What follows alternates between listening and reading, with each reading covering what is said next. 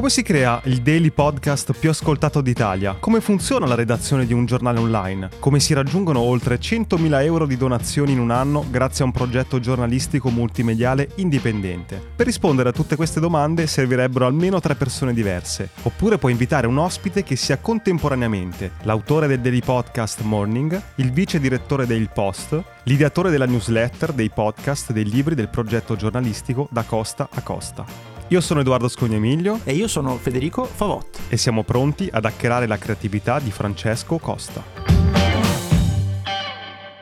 Francesco, tu tutte le mattine fai la rassegna stampa. Adesso stiamo registrando il podcast, sono le 10, tu da che ora sei sveglio? Dunque, sono sveglio dalle 4.45. Madonna.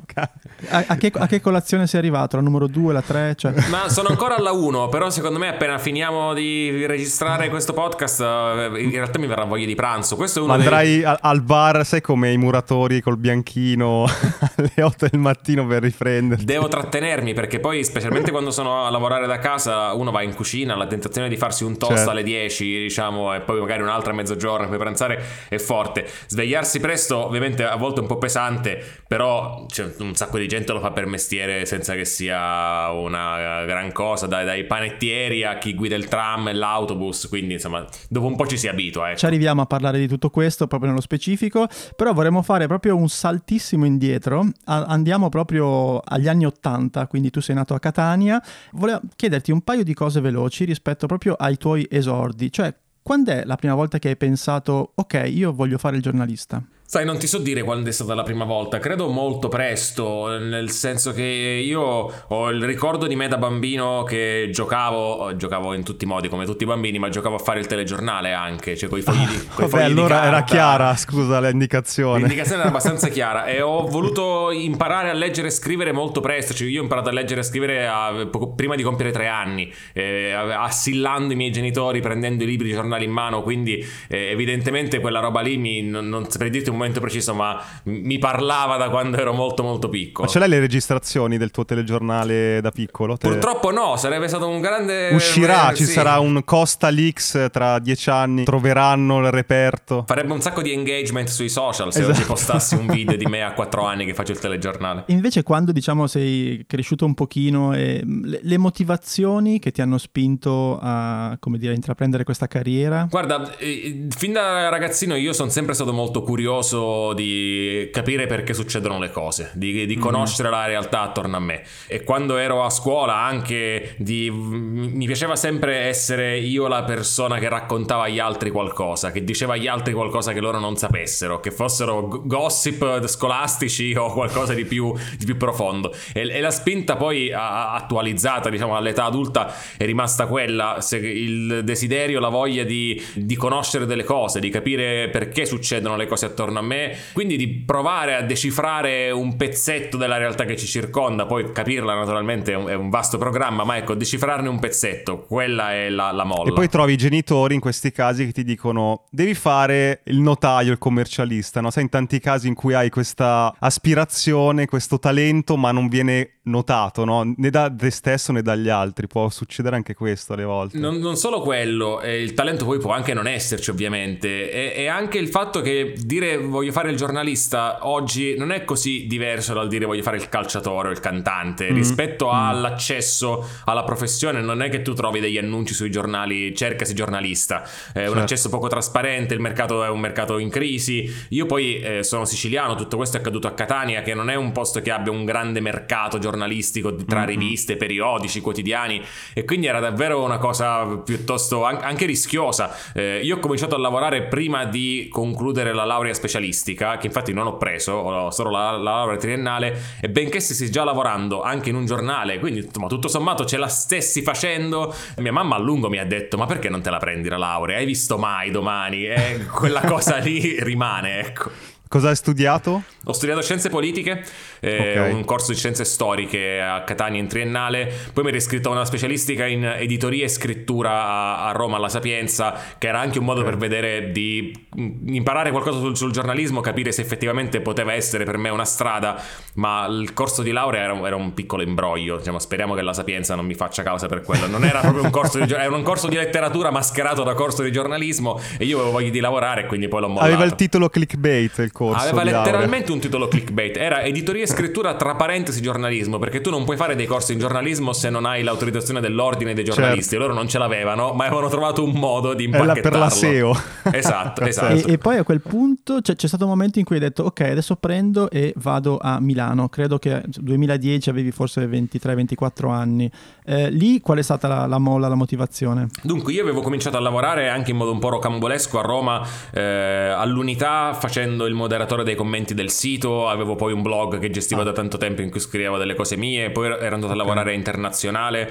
Poi ero andato di nuovo all'unità a fare una sostituzione di maternità. Ma tutti contratti super precari e quindi che duravano sei mesi a pochi soldi. E nel frattempo, tramite il blog, avevo conosciuto Luca Sofri, che aveva già all'epoca Wittgenstein, che era uno dei blog più seguiti in Italia. Ci eravamo stati simpatici, ci eravamo parlati. E quando mm-hmm. Luca stava mettendo insieme i, i, i soci che ci mettessero i soldi in quello che poi è diventato il post, mi propose di far parte della redazione del post. Io a Roma non avevo okay. g- grandi cose che, che, non volevo lasciarmi alle spalle, appunto. Lavorativamente le cose andavano, ma un po' precari, in modo un po' precario. E quindi disse sì, ok, proviamo. E nel 2010 mi sono trasferito a Milano. I miei amici romani mi hanno parlato quando gli ho detto questa cosa, che mi trasferivo a Milano come se gli avessi detto che tutta la mia famiglia era morta in un incidente stradale. cioè, ma vai a Milano, ma no, tu non lo sai com'è il nord.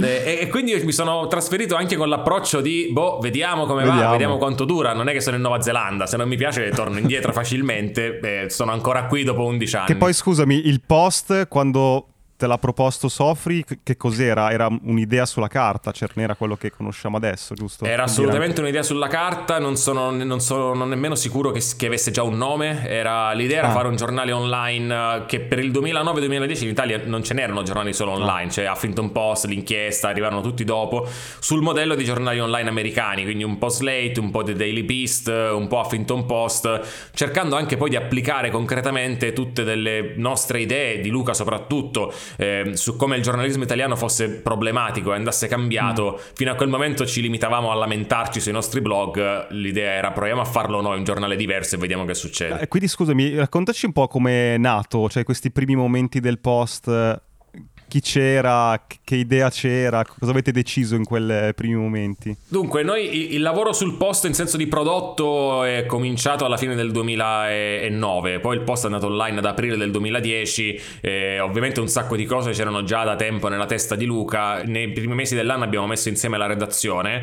io sono stato il primo a essere reclutato, quella redazione era composta da 5-6 persone. E l'idea era con le nostre forze, che non erano tante, anzi erano molto poche, provare a fare il maggior numero di cose possibili e quindi capimmo rapidamente che se volevamo misurarci con i nostri competitor, diciamo sul piano della forza muscolare, di quante cose produci, di quanto veloce sei in grado di produrle, avremmo perso perché in 5 e in 6 come fai certo. a competere, no?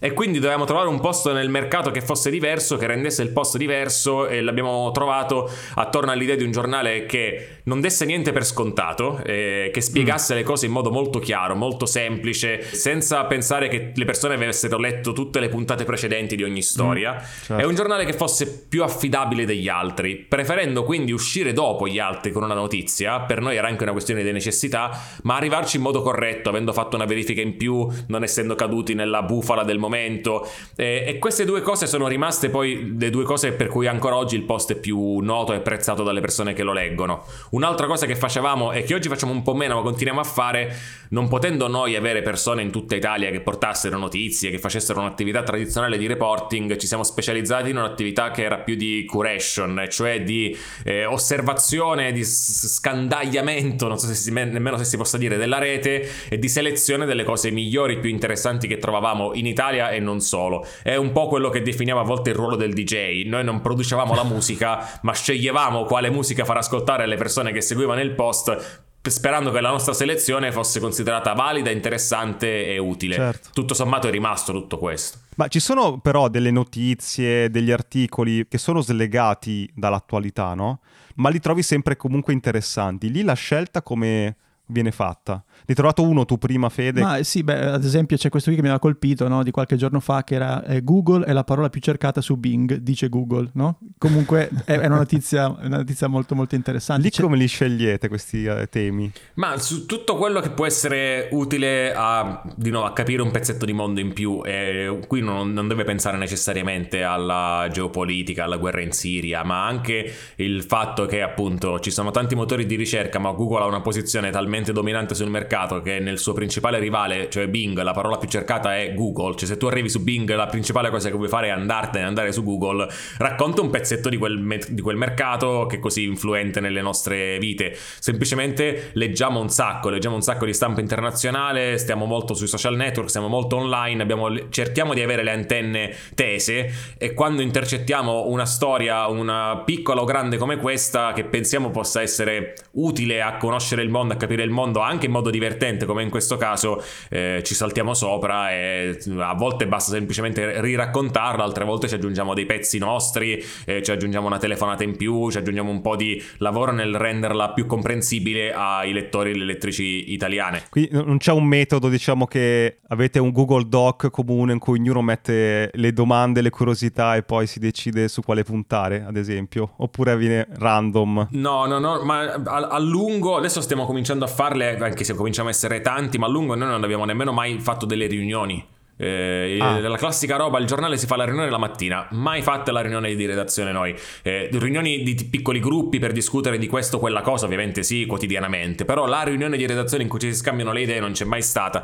Eh, è sempre avvenuto tutto in, in buona parte eh, online, eh, su Slack, che è il software che usiamo per comunicare in redazione, che poi è un grande raccoglitore di tutte le nostre discussioni, compresa di proposte, discussioni che poi diventano degli articoli, oppure attraverso la comunicazione diretta con sono le persone che poi al posto nel corso del tempo si sono occupate di fare un po' da collettore di tutto questo e da distribuzione delle cose da fare, che è un lavoro che io ho fatto di fatto fino a un anno fa e adesso lo fanno altre due persone in redazione molto brave, Elena Zacchetti e Stefano Vizio, e sono loro che dirigono un po' il traffico, ecco, tra gli input che ricevono dalla redazione, quello che vedono online e la priorità delle cose che dobbiamo fare. Poi tu appunto dopo qualche anno sei diventato vice direttore e io mi sono sempre chiesto che cosa fa un vice direttore? Cioè ci spieghi un po' il tuo ruolo all'interno del post? Dunque, il vice direttore da, da, regole del giornalismo e da contratto fa parte della direzione del giornale e quindi il direttore è la persona che esprime e decide la linea editoriale eh, e prende delle decisioni più strategiche su che cosa vogliamo trattare, in che modo, che cosa no, focalizziamoci più su questo, su quello e mentre poi ci sono degli incarichi più operativi che recepiscono queste indicazioni di linea, i caporedattori per esempio, e li traducono effettivamente dando i pezzi ai colleghi, rivedendoli eccetera. E questo è stato sicuramente sicuramente diciamo, un pezzo delle mie mansioni. Siccome ovviamente in qualità di vice, quindi non avendo io la responsabilità principale, ma condividendo con Luca questa responsabilità. Ehm, siccome poi non siamo stati tantissimi, noi tu, oggi siamo 35, che siamo insomma, molti di più dei 5-6 che eravamo all'inizio, ma io ho fatto il vice direttore dal 2015 e quella nomina fotografò una situazione di responsabilità che avevo già da prima. Eh, io facevo sia il vice direttore che il caporedattore, per cui oltre ad avere questo tipo di responsabilità più strategica, ero anche l'uomo macchina. Io ho fatto i titoli del post per dieci anni, quasi tutti. Eh, tutti i pezzi pubblicati sul post passavano da me che li rivedevo, che facevo il titolo, in qualche caso li rimandavo indietro perché serviva qualche altro lavoro in più, decidevo quando metterli, se ora, tra un'ora o domani, sempre non da solo, con, la, con, con Luca che però era più invece sulle cose strategiche, poi dopo un po' con Gianni Barlassina, sempre del post, che mi ha dato una mano, a, si è spartito un po' il lavoro con me, facevo sia il vice direttore che il caporedattore, ecco. Sveglia al mattino del vice direttore e dice, allora oggi puntiamo su questa notizia, tralasciamo questa, approfondiamo quest'altra, cioè fa il, il direttore d'orchestra, cioè com'è che funziona concretamente?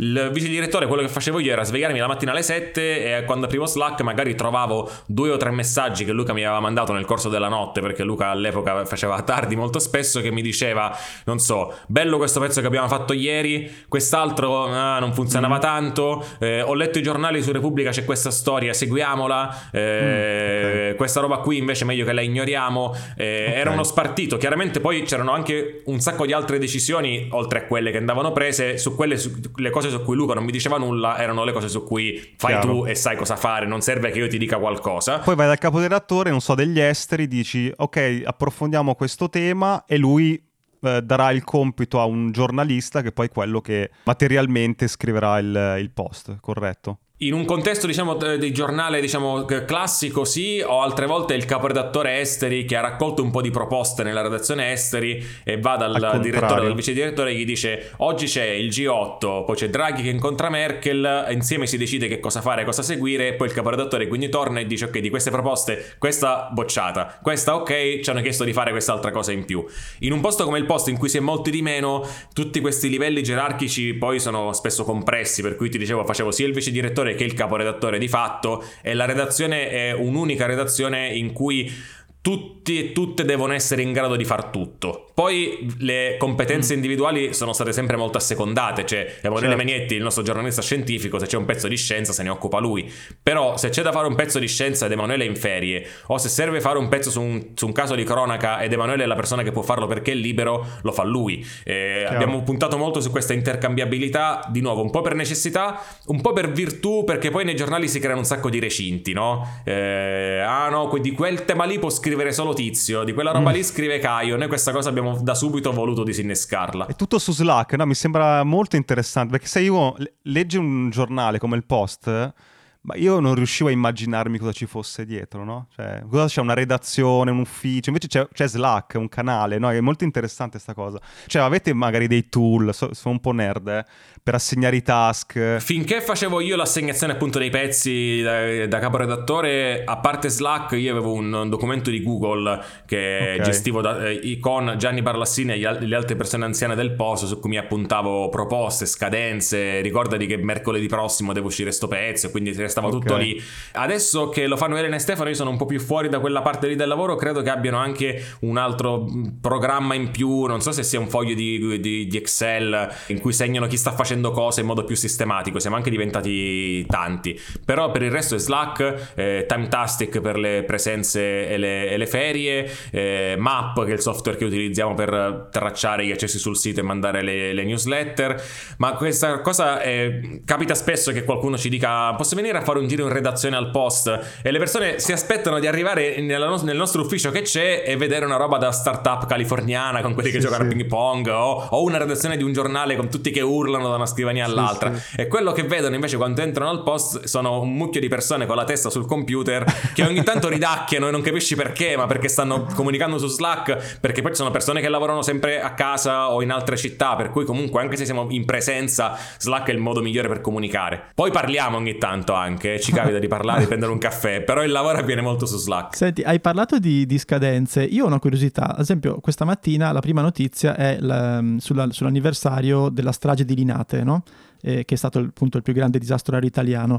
Come funzionano queste, dire, questa calendarizzazione delle cose che sono successe 5, 10, una settimana, 100 anni fa? Cioè, c'è qualcuno che si occupa solo di questo? C'è qualcuno che si occupa di, di andare a vedere quali sono le ricorrenze e gli anniversari che ci possono interessare, sì. Eh, cioè, dalle pagine di Wikipedia all'archivio del post, a altri siti che fanno un po' d'almanacco, alla nostra memoria personale. Eh, noi abbiamo una lista di anniversari importanti. Eh, non pensiamo che un giornale debba fare insomma, ovviamente non soltanto questo, ma nemmeno che debba fare da almanacco, però gran parte della nostra attualità, di quello che accade oggi, anzi quasi tutto, cioè è frutto di, un, di cose che sono avvenute in passato, cioè non è che ogni giorno si riparte da 0 a 0, è, è tutto frutto di quello che è accaduto ieri e l'altro ieri. E quindi conoscere la storia del più grande disastro aereo della storia d'Italia che è avvenuto a Milano, Linate vent'anni fa, quindi non tantissimo tempo fa, può essere interessante, poi è chiaro che non è che devi, devi interessarti tutto, però per noi sono delle occasioni utili per raccontare raccontare delle cose che non tutti sanno e che comunque possono essere interessanti. Chiaramente poi i pezzi vengono scritti da chiunque in redazione, la persona unica è quella lì che tiene traccia di tutti gli anniversari importanti. La situazione in cui ti sei trovato più in difficoltà hai avuto un dubbio, hai dovuto chiamare il tuo direttore per dire non so come comportarmi di fronte a questa cosa? Dunque, ci sono state una serie di situazioni in cui poi noi da qualche anno abbiamo cominciato a fare anche del giornalismo, diciamo, tradizionale, cioè dell'attività di reporting, andare a cercare noi le notizie, andare a fare noi le inchieste ed è un terreno ovviamente molto più delicato perché a quel punto sei tu la fonte de- delle informazioni, sei tu che non devi lim- limitarti a verificare cose trovate da altri e ti metti in una situazione situazione delicata perché il rischio di sbagliare è più alto e perché se sbagli la posta in palio è molto alta e non è soltanto la tua credibilità ma che possano denunciarti. Ci sono stati due casi, tra l'altro entrambi durante la campagna elettorale del 2018 in cui le decisioni su cosa pubblicare, cosa no e come farlo sono state più complesse. Una è stata quando abbiamo scoperto che il programma del Movimento 5 Stelle a quelle elezioni era stato in larga parte plagiato da programmi di altri partiti, del PD per esempio, da atti parlamentari di altre indagini. Fu una notizia che finì sulle prime pagine dei giornali cartacei sì, sì. e lì è chiaro che tu stai, stai, facendo un'accusa molto pesante a un partito importante, poi finì per essere il primo partito in piena campagna elettorale, eh, devi essere veramente sicuro al 100% sicuro, di quello certo. che succede. Quindi quelle sono decisioni in cui io posso seguire i pezzi, eh, l'inchiesta come sta andando, ma poi alla fine bisogna confrontarsi col direttore ed è il direttore a dire sì, si faccia. L'altra storia è ancora più bizzarra, sempre di quelle elezioni, non so se ve la ricordate, c'era una lista che si candidava nella circoscrizione degli italiani all'estero che si chiamava Free Flights to Italy eh, e prometteva mm. di dare, eh, nel caso questo fosse stato eletto, voli gratis agli italiani all'estero per tornare in Italia. Una, una roba fuori di testa. Questo sosteneva di essere capo di un movimento, ma la cosa era evidentemente una, una cosa un po' fishy. Eh, la cosa strana era che questa persona aveva raccolto una montagna di firme per presentare la lista.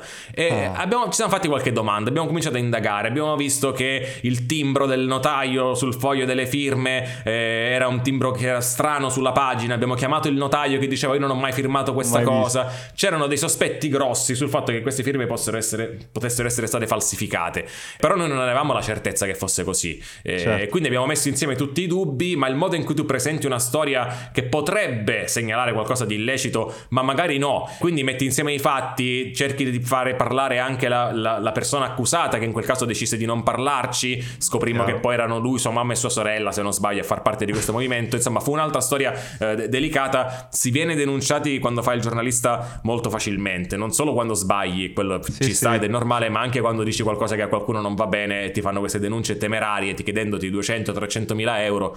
Magari non ti condanneranno mai, però tu intanto devi stare 15 anni in attesa che finisca il processo con questa certo. spada di Damocle sulla testa. Te l'hai presa qualche denuncia importante? Io l'ho presa, ho preso anche una condanna, ah. è, è, una storia veramente bizzarra, non, non, c'era nessun dolo e nessuna malafede. Sono stato ingannato da un caso di doppia omonimia, per cui una persona che ah, credevo cioè? fosse quella persona lì si chiamava esattamente come quella persona lì e, e suo figlio, la, il figlio della persona di cui credevo di stare parlando, si chiamava esattamente come il figlio della persona di cui stavo parlando. No. Ah, padre e figlio si chiamavano... Le... Guarda, la storia è molto lunga e siccome poi okay. appunto ho avuto un seguito giudiziario non so se è il caso di, di entrarci, okay. ma erano un doppio omonimie di padre e figlio per cui io feci confusione pensando... C'erano anche degli altri dettagli biografici che combaciavano. Il, il punto qual è che queste persone eh, che erano state oggettivamente diffamate da me, per quanto io in buona fede segnalarono che era stato un errore, noi certo. eh, ovviamente facendo le nostre verifiche con grande fretta correggemmo i nostri pezzi, pubblicammo una rettifica oltre che scusarci, il garante della privacy ci diede ragione, eh, loro ci fecero causa in sede penale, la causa non andò da nessuna parte, in sede civile fummo condannati a pagare un piccolissimo risarcimento, okay. ma restò diciamo la cosa che la, la, condanna per diffamazione ai danni miei di Luca Sofri e del Post. Eh, a me quella, le, quella storia lì insegnò a essere ancora più cauto e attento di prima. Ero alle prime armi nel 2011, il post era nato da molto poco. Ok, pazzesco. C'hanno che so 250.000 euro. All'inizio poteva essere... Sai, io avevo 25 anni, ma io, se mi condannano, che faccio? Io non ce li ho questi soldi, non ho case di proprietà, non l'ho vissuta bene per niente. Eh no, immagino. Poi passa il tempo, te ne dimentichi, questi processi durano 10 anni e alla fine poi abbiamo capito certo. rapidamente, il garante della privacy ci diede subito ragione che ammesso che fossimo stati condannati, la nostra buona fede era talmente evidente che certo. sarebbe stata una condanna minima e poi per fortuna il post si è fatto carico di pagare le spese legali ed è una grande fortuna per un giornalista sapere che il tuo giornale ti copre le spalle in casi come questi però è così non vai a dormire tranquillissimo le prime sere e p- parlando proprio di, di, soldi e di economia no? questa è una cosa eh, molto interessante soprattutto in questo momento tu l'hai detto prima no? dove il giornalismo di fatto eh, è veramente molto molto in crisi come sta in piedi il post? Perché eh, ci sono pubblicità, ci sono abbonamenti. Ci spieghi un po' qual è il modello economico. Sì, il nostro modello economico è stato a lungo basato soltanto sulla pubblicità. Eh, eravamo e siamo ancora legati all'idea che siccome il giornalismo è un servizio ed è uh, utile quando è fatto bene alle nostre società, alle nostre democrazie, è pericoloso un contesto in cui il giornalismo di qualità è accessibile soltanto a chi paga. Quindi siamo sempre stati aperti senza paywall, finanziandoci solo con la pubblicità, sperando e pensando anche che il, la fuga della pubblicità dalla, dal, dalla TV, dai giornali di carta si sarebbe spostata sull'online e noi saremmo stati lì a braccia aperte pronti ad accogliere questa montagna di bigliettoni. Non è accaduto e non accadde perché poi il grosso di questa fetta se la sono presa Facebook e Google ah, e quindi certo. il nostro modello di business è andato un po' in crisi negli anni tra il 2016 e il 2018, noi siamo stati un po' in difficoltà. Eh, tenete conto che nel 2018, anche grazie a quella campagna elettorale, al fatto che poi si arriva a quelle per tre mesi non si sa chi va al governo, poi vanno al governo Lega e 5 Stelle insieme, insomma un momento di grande attenzione per le certo. notizie, certo. noi facciamo più 100% di click rispetto all'anno precedente e, e incassiamo di meno di pubblicità, ah, sì? ah, che è una chiaro. cosa che, che ti, chiaro, ti mette in un vicolo cieco perché se un giornale va male perché la gente non ti legge, la colpa è tua. Certo. Se ti leggono il doppio delle persone dell'anno prima e tu guadagni di meno, c'è qualcosa di problematico in come fai i soldi. Certo. A, a, quel punto abbiamo accelerato molto i piani che avevamo già intrapreso per lanciare un programma di abbonamenti al post.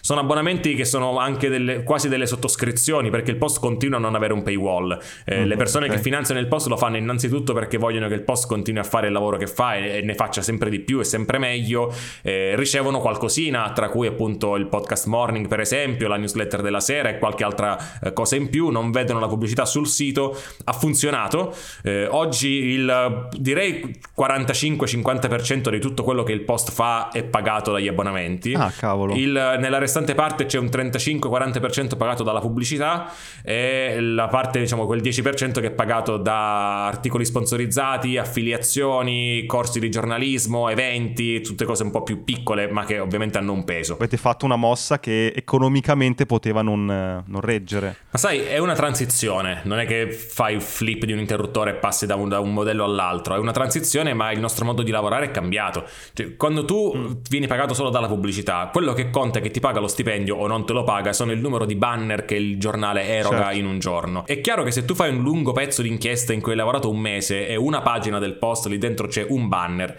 se io ti faccio una galleria fotografica di 60 VIP italiane in costume eh, in estate in spiaggia, ogni foto che tu guardi è un banner. Certo. È chiaro che sei, eh, la forza di gravità ti attira verso quei contenuti più certo. facili che fanno più click e poi ognuno decide dove mettere la sua asticella e la sua bussola morale. Noi la foto gallery delle VIP in costume non l'abbiamo fatta mai, però abbiamo fatto per esempio tantissime gallerie fotografiche di foto molto belle. Noi abbiamo, paghiamo un sacco di soldi in abbonamenti alle agenzie fotografiche, È però vero. perché? Perché le gallerie fotografiche rendevano. Ma per farti un altro esempio, avevamo noi una rubrica che facevamo ogni giorno su cosa c'è stasera in tv. Era un'informazione utile, certo non fondamentale, ma tanta gente lo cercava. La gente lo cerca su Google, trova in noi e noi gli diciamo cosa c'è stasera in tv. Quando siamo passati a fa- a, con gli abbonamenti e quindi a pensare non più a come fare più banner erogati pur se- senza andare a letto la notte sentendoci dei serial killer, come fare più abbonamenti e quindi pensando che dovevamo soddisfare le persone, cambia tutto, quella rubrica non la facciamo più. Ma non perché non sia, ci vergognassimo a fare i programmi TV, certo, però certo. devi decidere dove investire le risorse che hai che sono finite, la TV non serve più, investiamo su un pezzo figo che fa dire alla gente quasi quasi mi abbona al post. Che molti dicono ma scusa, ma Netflix eh, costa 10 euro al mese, ma figurati se uno paga 5, 8, 10 euro al mese per uh, informarsi, no? Cioè, secondo te avete preso finiti. una nicchia o di persone molto intelligenti oppure sta cambiando qualcosa? No, sta cambiando qualcosa. Secondo me piattaforme come Netflix e tutte le altre, ormai sono tantissime, ci hanno abituati all'idea di pagare. Ah, chiaro, fatto un favore. Per cose che prima era, erano gratuite perché beh, i film li si scaricavano, la musica pure, e l'idea che si possa pagare per un servizio online che trovi utile. E poi questi anni, pensa il 2016, Brexit, Trump e tutte le fake news hanno reso evidente a tante persone, certo non tutte, quanto informarsi non può essere un'attività eh, casuale. Cioè l'idea che io non compro i giornali, non pago niente per informarmi, la mia informazione passa da ogni tanto in tv carpisco qualcosa dal TG o dal talk show e poi alla fermata del tram apro Facebook, apro Twitter e quello che mi passa davanti ci saranno anche degli articoli e me li leggo leggo la storia virale del giorno e quello è informare, ecco, quella roba lì non è informarsi.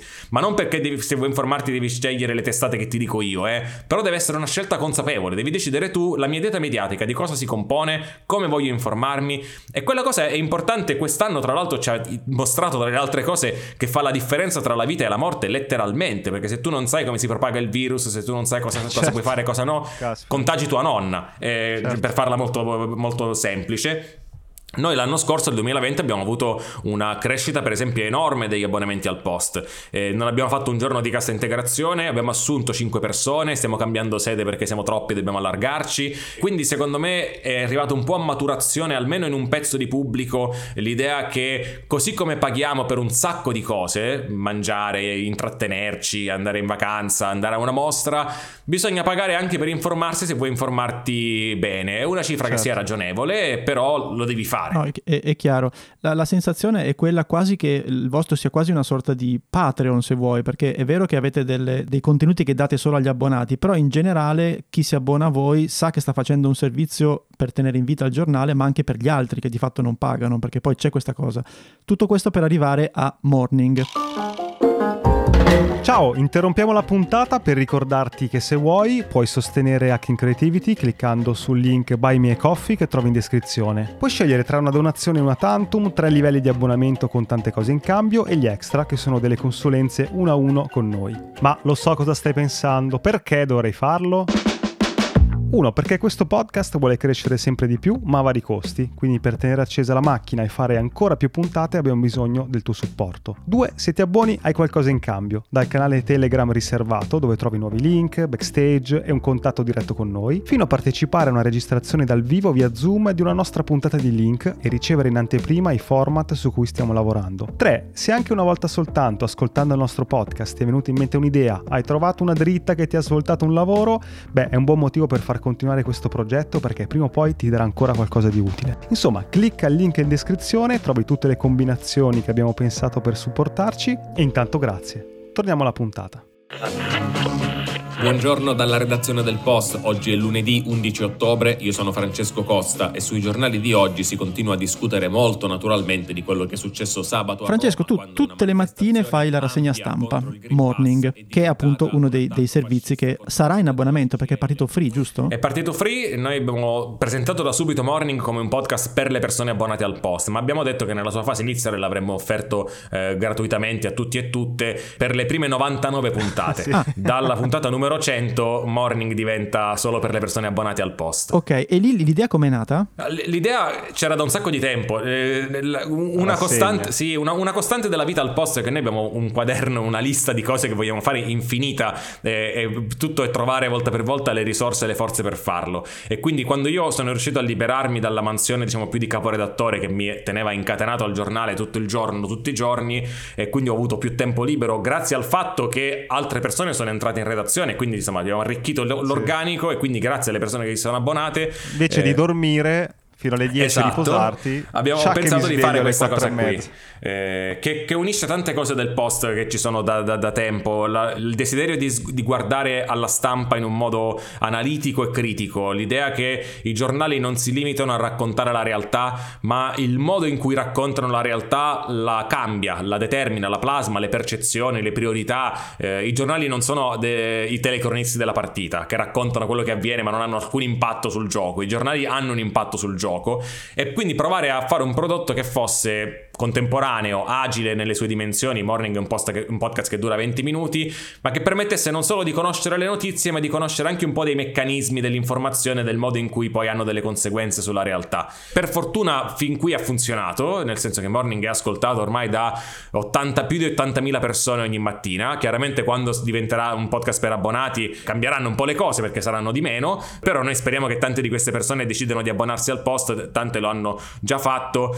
Il modello, quello di di cui parlavi rispetto alla, subs- alla subscription eh, del sostegno al post, noi a volte l'abbiamo descritto come il modello Azalea. Eh, quando tu vai a comprare l'Azalea per la ricerca sul cancro, non okay. è che tu esci di casa pensando ho proprio bisogno di comprare una pianta. Tu vuoi dare dei soldi alla ricerca sul cancro, però sei contento di tornare a casa con un'Azalea. Eh, il modello è quello lì. Eh, Morning però è il primo prodotto vero, eh, grosso, che noi decidiamo di, include- di includere nel- nell'abbonamento. Vogliamo far sì che il nostro abbonamento abbia comunque un'offerta allettante e che tu possa abbonarti non solo perché ami tanto il post, ma perché ti diamo in cambio qualcosa che, ti, che trovi utile. Cioè, no, ma comunque è, è, stata una strategia giustissima, avendola detta da, dall'inizio, dichiarata dall'inizio, no? Cioè, comunque hai, hai creato un'abitudine in queste 80.000 persone, me compreso. So che alle 8 mi arriva la notifica, mentre mi lavo i denti, eh, metto play e tutti i giorni così. Creare questa routine, ovviamente poi dirti non ce l'hai più, insomma mi dispiacerebbe, per cui valuti, valuti l'abbonamento anche per questo motivo. È la, è la tecnica dello spacciatore, è molto... cioè, la prima dose è gratis. Ci fai però la, dai, il racconto minuto per minuto dal momento in cui suona la sveglia, cosa succede?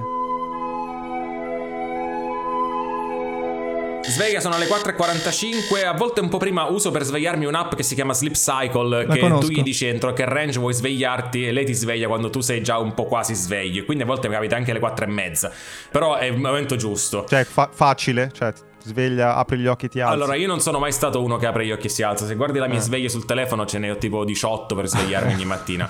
Il punto qual è? Che, no- che non dormo da solo. E, e quindi alle Ah. 4 e mezza non puoi far suonare la sveglia a lungo, perché sennò la mia fidanzata mi accoltella, giustamente. Eh, certo. E quindi res- il, il senso di responsabilità è tale che appena suona la sveglia, io la stacco subito e mi alzo. Vado in bagno, mi sciacquo la faccia, metto sul caffè, cerco di, insomma, di assestarmi. La cosa importante è che io alle 5 devo essere seduto a leggere i giornali, non oltre le Ok. 5 su un tablet, quindi non esco di casa perché sennò sarebbe complesso. Comincio a leggere i giornali partendo da Corriere, Repubblica, poi vado sulla stampa, sul Sole, che sono diciamo i più i grossi, quelli imprescindibili, e poi vado ai giornali più piccoli, leggendo Il Fatto, leggendo Il Foglio, leggendo Domani, eh, E ti leggendo... ritagli le cose, ti prendi appunti come... Man ti- mano che trovo delle cose che mi sembrano interessanti, o perché la notizia è importante, o perché il pezzo è notevole, o perché svelano un meccanismo problematico o sano dell'informazione, in un foglio di testo sul computer mi segno, non so, eh, Covid Corriere 4, che è la pagina, e alle 6.10, 6 e un quarto devo cominciare a registrare, quindi a quel punto dove sono arrivato finisco, e quindi non sempre riesco a leggerli tutti i grandi giornali, Certo. ehm, il manifesto, Libero, Avvenire, eh, il giornale di questi Opzionali. qua, ne, ne leggo uno o due al giorno, cerco un po' a rotazione, guardo le prime pagine, se c'è qualcosa di interessante ci vado, se no no. 6 6 e un quarto comincio a registrare, eh, per fortuna in salotto eh, le pareti non sono condivise con camere da Tutto letto. questo sta dormendo ancora la tua compagna, giusto? A quel punto lei sta dormendo ancora, eh, E nessuno inizia a fin qui si è mai lamentato. Lei ogni tanto mi dice che nel dormiveglia sente qualcosa, però per fortuna non la disturba e questa... Il subconscio si sveglia che sa già tutto perché mentre dorme ascolta Ma ogni tanto mi dice, sta- poi quando lo, quando lo ascolto sento delle cose che mi ricordo di aver già sentito con, una- con la retroparte della mente. ecco. Aspetta, scusami, ini- detto inizia a registrare, però qui ti devo fare una domanda. A braccio? Totalmente a braccio, totalmente a braccio. Che non no- si sente per niente, sembra... Eh, ma c'è un trucco, nel senso che eh, totalmente a braccio io so soltanto la scaletta, per cui so che devo andare dal pezzo del Corriere che dice quella roba al pezzo di Repubblica. Però io registro 35-40 minuti, eh, ogni volta che Ah, mi impappino, ogni volta che voglio Certo. pensare in un secondo in più, un minuto in più a un concetto, senza contare ogni volta che passa la- l'ambulanza, che il- passa il camion a ritirare il vetro e quindi mi Certo. devo fermare, la registrazione va avanti, io mi fermo, quello che faccio è de- devo finire di registrare entro le 7, eh, poi riascoltarmi tutto e togliere tutte le parti che non Ah, fai funzionano. tu l'editing, cioè le- Sì. il- la sgrossatura iniziale. È un one man show dall'inizio alla fine, almeno per adesso. Eh, Ma proprio monti tu? monto io, sì sì sì. Ma è pazzesco. Io pensavo che, eh, non so, alle sette e mezza buona- vado a dormire, eh, consegno il file a qualcuno. Alle 7 comincio a montare No. io, eh, ma è utile, sai, che lo faccia io perché comunque eh, ave- avendo, avendo parlato io, io magari mi rendo Sì, conto sì, se, serve, se serve una frase in più o in meno, cioè è una scelta editoriale, non soltanto di, di tecnica, anche quella lì. A quel punto metto le sigle iniziali e finali, metto i jingle, scelgo il titolo, lo pubblico. E prima delle 8, oggi alle 8.01 era online. Il tasto pubblica lo premi tu? Il tasto pubblica sulla nostra app e sul sito lo faccio io, non Quindi... faccio il passaggio che va alle piattaforme perché a quel punto è arrivata un'altra persona al post che lo mette sulle piattaforme, fa partire anche la notifica push che arriva a chi li Vabbè, ha già che ci sei potrei potrei fare io anche, anche quello, il resto, lo so, no? sì, lo so, lo so. Sei un po' pigro eh, su questo, sei un po' pigro su questo. Sono quindi totale, scusa, dalle 4 e mezza? No, fai dalle 5, nel senso io mi dalle sveglio 5. un po' prima, ma dalle 5 ore. sono 3 ore, sì. No, è pazzesca sta roba, noi ne parliamo spesso io e Fede sul concetto delle costrizioni nella vita e nel lavoro. Quando hai una costrizione è molto meglio, no? Perché sai i limiti, ti fermi, come hai detto tu prima, eh, gli ultimi due giornali non riesco a leggerli perché entro questo orario devo, devo registrare molto molto interessante. Per me è il metodo che funziona di più in generale con me nella vita, ma pure, cioè, io quando ho scelto di fare tanti anni fa la newsletter da costa a costa sulla politica americana, cos'è che mi portò poi a farla davvero? Che io scrissi pubblicamente, adesso faccio questa cosa ogni sabato, a quel punto mm-hmm. la devo fare. Funziona molto, eh, io non sono mai stato uno di quelli che amava svegliarsi presto la mattina o mi sono laureato studiando sempre di notte, svegliandomi poi alle, alle 11 del giorno dopo, però se una cosa la vuoi fare e ti costringe a farla, alla fine la fai. Premo il tasto pubblica, poi cioè, torni a letto?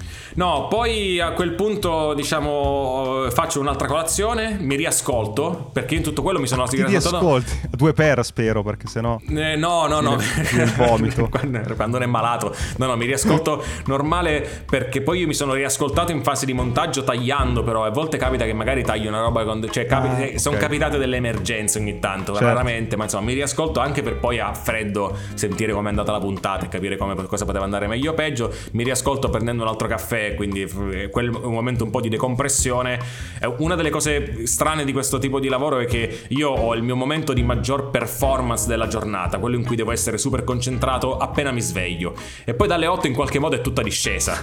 e quindi a quel certo. punto se devo andare a fare la spesa, vado a fare, vado a fare esercizio, vado a fare una commissione, lo faccio, ritorno a lavorare diciamo tra le 10 e le 10 e mezza in una giornata normale e, e a quel punto rimango a lavorare sul post a un ritmo meno intenso di quello Però che avevo ciabatte, prima. cioè un po' più... Sì, eh, psicologicamente, diciamo, non sempre, ma quasi, sì, eh, vado in redazione, seguo le cose diciamo, che devo fare da vice direttore, sto cercando di coordinare t- tutta l'area podcast del post, quindi con un po' di titoli nuovi che sono arrivati, che arriveranno nelle prossime settimane, e appunto di dire la mia e lavorare su alcune questioni più certo. macro e più strategiche del giornale. No, perché volendo, cioè col il seguito che ha questo daily, eh, questo podcast, potenzialmente potresti dire il lavoro per oggi è fatto, no? Sai il certo. famoso sogno lavorare solo tre ore al giorno eh, potrebbe essere realtà, no? Certo, certo, nel senso cioè, che alla, alla fine eh, poi auspicabilmente, ma anche per quello che Morning dovrebbe portare al posto in termini di abbonamenti, potrei anche dire il mio l'ho fatto, però eh, io lavoro al posto, non lavoro per Morning, a me piace lavorare al, al post, mi piacciono tutte le altre certo. cose che facciamo, mi piace lavorare con dei colleghi, Morning è un lavoro solitario eh, e invece lavorare con delle altre persone persone è tutta un'altra cosa e quindi non, non, rinuncerei mai a quel tipo di dinamica di redazione, di lavoro collettivo. Ecco. Senti, passiamo invece dall'ultimo pezzo di intervista che vogliamo fare con te, che è da costa a costa, no?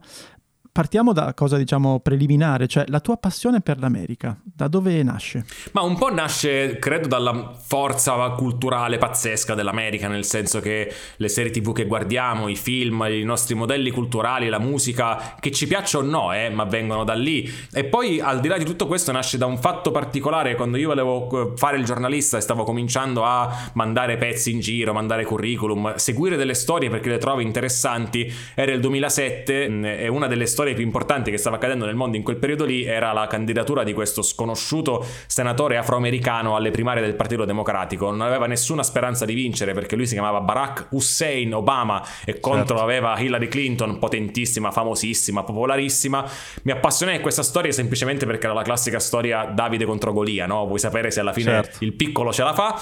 Capì rapidamente che se volevo capire tutto questo dovevo diventare un po' più competente sulla politica americana perché perché in uno Stato va a finire in un modo e in uno Stato in un altro? Come si finanzia la politica americana? Obama ce la farà a vincere contro Hillary lì o qua?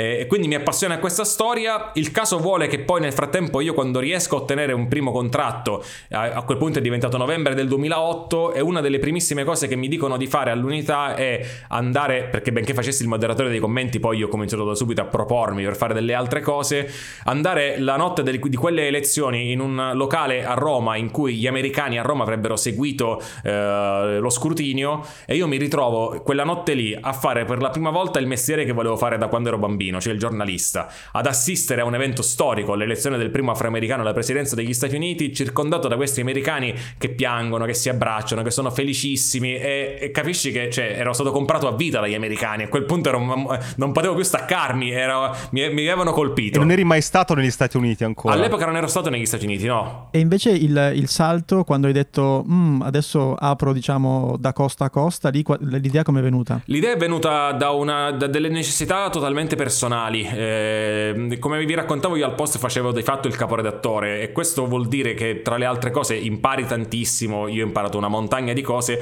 scrivi quasi niente, perché il tuo compito è eh, passare i pezzi degli altri, dare i pezzi alle altre persone. Quindi a me mancava quel lato di produzione di contenuto, di scrittura che volevo fare in qualche modo ma che al posto non avevo tantissimo spazio per fare. Eh, e quindi volevo fare una cosa che mi permettesse di scrivere, volevo fare una cosa che fosse solo mia perché volevo avere anche la libertà di sbagliare senza mettere nei guai eventualmente il giornale e quindi di fare degli esperimenti, di imparare qualcosa di nuovo. E per questo all'epoca scelsi di fare una newsletter, nel 2015 eravamo lontanissimi dall'età, dall'età dell'oro delle newsletter come quella odierna, era una roba molto arcaica la newsletter e quindi decisi di provare a fare questa cosa per costringermi a seguire meglio le cose americane che a causa del lavoro al posto avevo un po' perso di vista, per costringermi a scrivere di più e per costringermi a imparare qualcosa. Al di di queste mie esigenze personali, dopo un mese e mezzo da, quando, dal lancio della newsletter ebbi un grande colpo di fortuna, se vogliamo, e cioè che Donald Trump si candidò alle, a quelle elezioni lì. E quindi il, quella campagna elettorale diventò improvvisamente la più assurda campagna elettorale della storia americana, attraendo molte persone che magari non si erano mai occupate di politica americana, ma che volevano capire che cavolo sta succedendo e mi ritrovavo ritrovai a essere eh, al posto giusto nel momento giusto. E il podcast andò abbastanza bene da, fin dall'inizio, l'anno scorso, 2020, andò, è, è, andata insomma in onda, non so come dire. Ho pubblicato la quarta stagione che è andata molto bene perché poi nel frattempo i podcast sono diventati la cosa che sappiamo oggi sono, ne stiamo parlando infatti non a caso in un podcast, ma non penso di aver avuto alcuna intuizione geniale, questa cosa importante, vale anche per le newsletter, sia le newsletter che i podcast stavano tornando di moda in America, io me ne sono accorto per questo, e, e tutto tutto quello che va di moda in America nel giro di qualche anno è destinato ad andare di moda anche in Europa. Chiaro. Sì, un po' in tutta la tua carriera sei entrato in eh, strumenti, mezzi, eh, diciamo non ancora in trend, ma con una linea ascendente. Sei entrato sempre un attimo in anticipo, avendo un vantaggio. Stavo per dire che botta di culo, non so se possiamo dire le parolacce del vostro podcast. eh, ce ne hai avute parecchie, però dai, dopo, dopo, tre botte di culo vuol dire che è, mest- bravo, è mestiere, no? sì. Certo, il mestiere è avere un po' di antenne, cercare di capire dove, dove vanno, da che parte vanno le cose. Un po' è fortuna, perché poi magari mi veniva in mente di fare la stessa cosa su Clubhouse e poi finiva male, ma Clubhouse l'avevo fiutata che era una fregatura. Che era una sola. Eh, anche, anche Edo l'ha fiutata, eh? anche Edo. Io, ah, un ecco. cascato, io ce l'ho un po' cascato invece. Eh, e, e, un po' è anche quello che riesce a fare, nel senso che io da anni vorrei fare qualcosa su YouTube, per esempio, perché insomma è un, una piattaforma secondo me super interessante, però se posso spacciarmi malamente come montatore audio, come montatore video, no. E lì servono delle competenze Vabbè, non devi vere. per forza far sempre tutto tu, eh? Eh no, lo so, dici potrei pagare qualcuno per farlo, è vero. C'è anche un, te- un limite C'è questa opzione. È vero, è vero. Ma non ci stai pensando alla prossima routine, non so, serale, che ne so. Di fare dei video? Canale YouTube, sì. Sì, oppure... poi rischio di diventare singole a quel punto. eh, forse un po' c'è... sì. Scusami, in tutto, in tutto questo, 4.40, 4.30 sveglia, ma che ora vai a dormire? Se sono a casa cerco di andare a dormire entro le 11. E... Beh, comunque tardi. Eh sì. No, ma eh, non voglio rinunciare alla vita. Alla vita? Eh, Come? Mi, mi, piace uscire a cena bello, fuori. Bello, vedere... la rassegna, ma... No, mi piace vedere gli amici, andare al cinema, non, non sì, voglio sì, rinunciare certo. a quella cosa lì, piuttosto dopo pranzo se sto lavorando da casa mi butto sul divano mezz'ora ma non voglio rinunciare a tutto quello. E, e cerco dopo le 18 a meno che non, non, sono a fare un incontro un evento pubblico non c'è una cosa particolare da seguire cerco dopo le 18 di non lavorare più. Ma questo vuol dire a volte che non rispondo nemmeno più su whatsapp cioè che butto il telefono eh, ed è una cosa che mi aiuta molto anche a livello di salute mentale c'è un tema molto grande che noi, anche noi stiamo affrontando con questo podcast, che è quello della sostenibilità di questa che viene definita la creator economy, perché tu di fatto su da costa a costa sei sì un giornalista, ma sei di fatto anche un creator fondamentalmente, no? E sei stato molto molto trasparente eh, in una delle ultime newsletter proprio sulla, mh, mm, su tutto quello che sta, sono state le donazioni, no? Che sono partite da credo 7.000 euro circa dal 2016 arrivando a oltre 100.000 nel 2020. Eh, secondo te qui che, che futuro c'è? Io ho la sensazione che moltissimissime persone si stiano avvicinando all'idea di lasciare un lavoro precedente per provare l'avventura della creator economy. Tu che idea hai di questo movimento, visto che ne fai parte? Dunque, che è, che è, molto allettante e che va maneggiato con molta cura. È molto allettante perché naturalmente io ho fatto questo progetto messo in piedi da solo quasi a casa mia e, e, long story short, alla fine l'anno scorso ho incassato 100.000 euro che poi se ci mette ci, ovviamente ci ha pagato le tasse, quindi togli nella metà, ci togli le spese e ne togli una, un altro quarto, non è che resti moltissimo, però sono comunque tanti soldi. Si può pensare di ragionare attorno a progetti che stiano in piedi da soli e quindi come dicevi tu lascio il mio lavoro e faccio quello. E quindi è molto allettante. Queste opportunità tra l'altro sono su Twitch, sono su OnlyFans per altro tipo di contenuti, sono su Substack, YouTube, eh, YouTube. Una, l'elenco ormai è, è infinito ed esistono eh, esistono per molte meno persone rispetto a quelle che ci provano, primo. E quindi l'idea di adesso apro una newsletter e lascio il mio posto di lavoro è, è possibile, è, è improbabile. Quindi c'è tutto un lavoro da far prima che sia di acquisizione di competenze, di padroneggiare lo strumento, la lingua, di creazione di una community, che cosa che se sei molto famoso ce l'hai di tuo perché vai in tv, se no te la devi costruire pian piano ed è un lavoro lento, lungo. Eh, io, ho, io ho, aperto il mio blog nel primo blog nel 2003, eh, da costa a costa ho guadagnato 100.000 euro nel 2020, ma è nato nel 2015 e io ho cominciato a seguire l'America nel 2007. Certo. Insomma, è un lavoro che, che dura anni, a meno che non sei popolare e famoso di tuo. L'altra cosa un po' rischiosa è che comunque la dimensione collettiva del lavoro aggiunge sempre qualcosa. Eh, è, è, vero che se tu sei un giornalista del New York Times eh, ti metti in proprio con una tua newsletter puoi guadagnare molto di più perché hai un grande pubblico e in America ci sono persone che con le newsletter guadagnano 3, 4, 500 mila dollari l'anno. Però quando tu lavori al New York Times, oltre ad avere il prestigio di quella cosa lì, hai a disposizione uno staff di persone tra le più preparate e competenti al mondo che sanno dirti quando stai sbagliando, che sanno arricchire e migliorare il lavoro che fai. Eh, mentre lavorare da soli è tutto un altro paio di maniche, quindi opportunità e rischi, scusate la banalità di questa conclusione. Guarda, ultimissima flash. Da costa a costa è in pausa.